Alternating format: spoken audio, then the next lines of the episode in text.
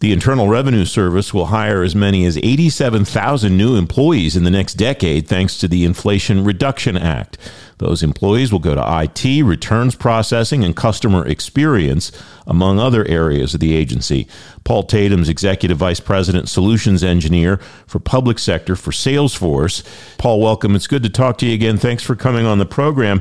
When you see the IRS hiring like that, you see other agencies that are really driving employee attention and effort toward customer experience, and the White House even puts out an executive order on it. What's that say to you, Paul? Welcome. Yeah, thank you, Francis. It's good to talk to you again, and thank you for having me on the show. Uh, so it's really interesting, right? This has been a continual theme from government uh, to really equalize the experience that we see in our personal lives with all kinds of interactions, whether it be retailers, banks, et cetera, and saying, let's bring that experience to government. You know, I think historically over the years, we personally have been less than satisfied with some of those interactions, whether it be in our self-service space, our engagement space, and, and governments, um, you know, putting kind of their money where their mouth is and really trying to to raise their game with that uh, personal experience. You told me before we started recording that you've been talking to folks all around the world, governments all around the world that are trying to focus on this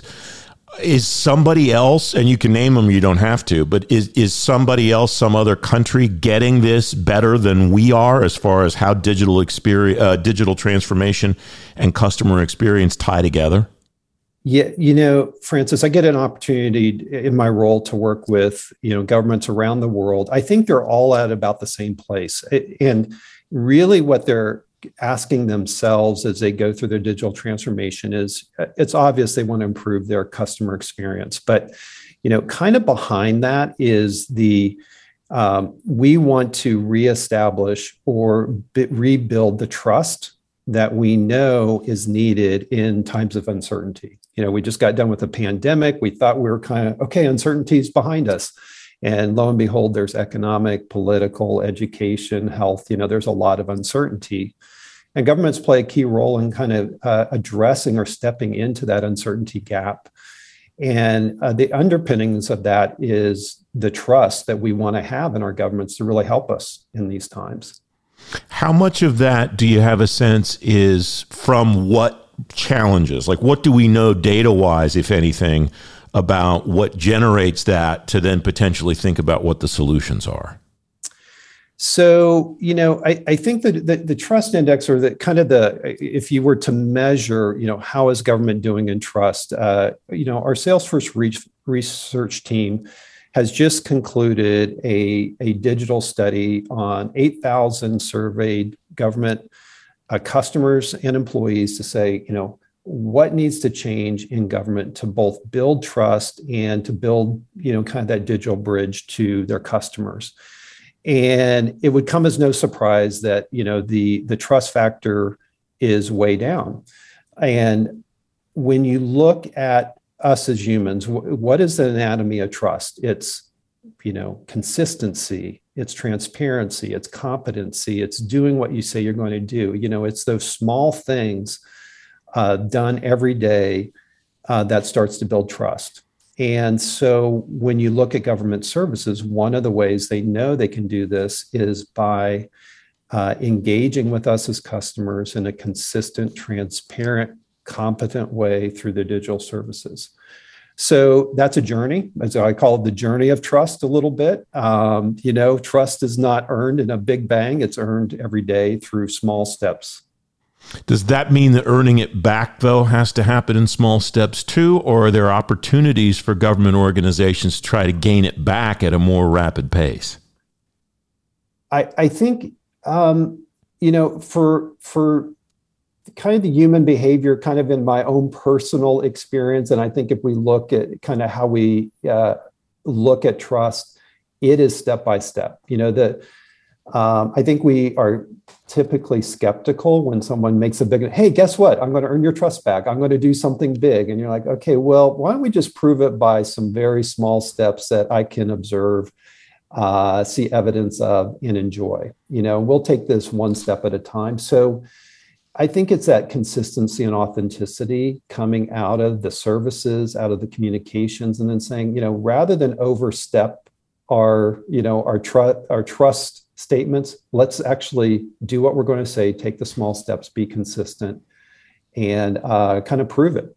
You know, uh, so I think that's just how we operate as humans, and we look for it. Um, you shot me a couple of takeaways from that report that you referenced a couple moments ago, and the one that I think has the biggest impact on on that trust element that you're talking about is the second one. Global crises increase digital demands.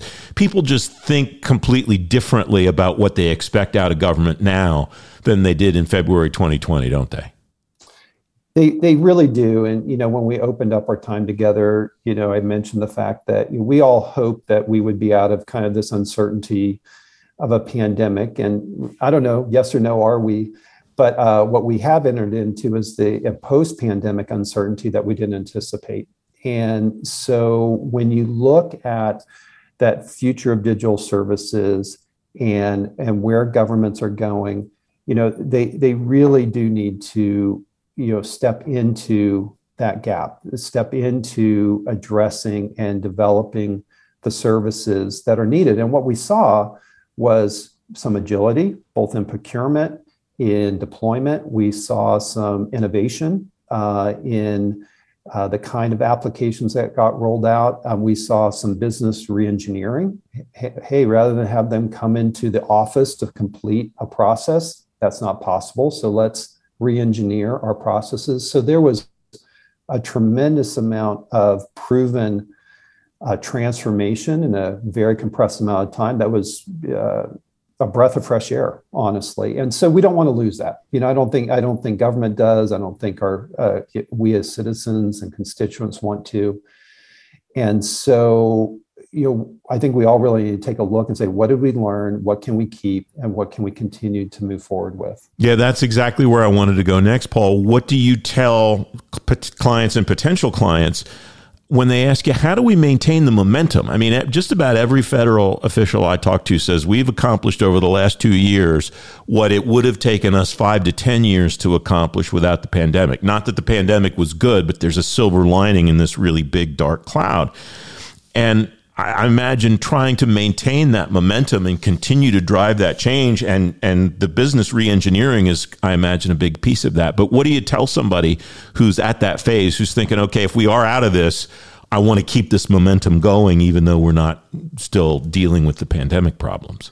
Yeah, I, I think there's a couple of factors. So absolutely, we want to maintain the momentum of innovation and um, deploying of services and, and creativity. And uh, one of the things that we saw was uh, streamlined procurement. You know, we saw amazing, you know, um, things done in time of need that says, "Hey, we need to roll things out, and we need to get uh, companies and and uh, technology under contract and get it deployed."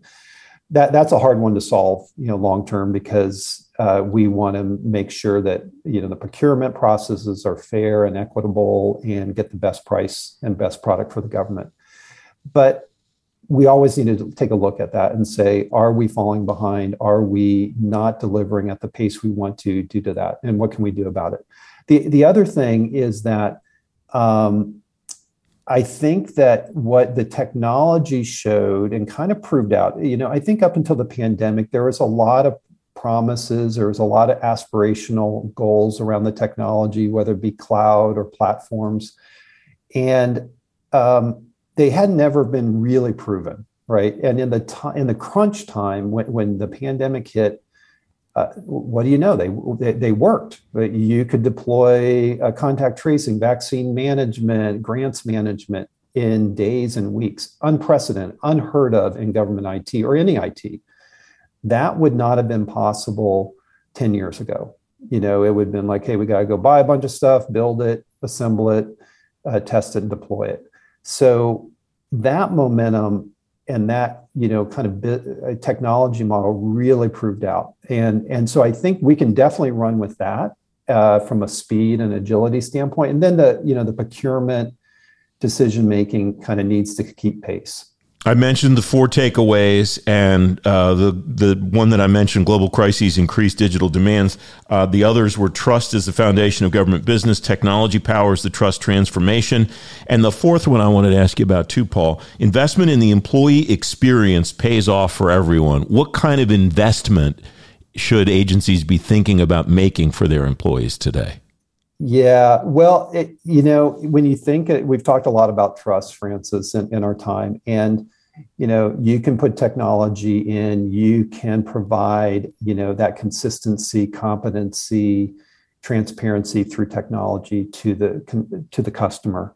But there is an employee behind that, right? When we think about our best, most trusted uh, relationships or engagements with a bank, a retailer, a government, there's an amazing employee behind it that has a little bit of latitude that can say, Francis, you know what?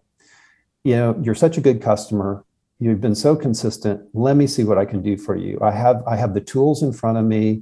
I can see your history. I can see your profile. I can see that you're trusted. I can see that you're a good customer. So let me do something out of the ordinary.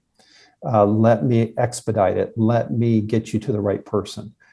Um, and then you walk away, I walk away from that experience going, these people are amazing. That organization's amazing. And so the employee experience, the most satisfied employees are the ones that can do the most amazing work possible on behalf of their customer, right? That's when you walk away at the end of the day going, I love my job. I was able to be effective and I made a difference. And so sometimes you know sometimes that isn't possible because shoot I'm, I'm in a box as an employee i have very limited range of data visibility um, access to tools that can help. And therefore i can't really make some decisions or recommendations that i would like to. And so um, you know bring you know bringing in that technology that transparency both for the employee as well as the customer just you know kind of brings it all together for that experience. It's not about you know uh, is their help desk any good? It's about have you empowered them to do the best work of their lives when they're serving you know their customers. Paul tatum great conversation as always. Thanks for coming on the program today. Great. Thank you francis. Good talking to you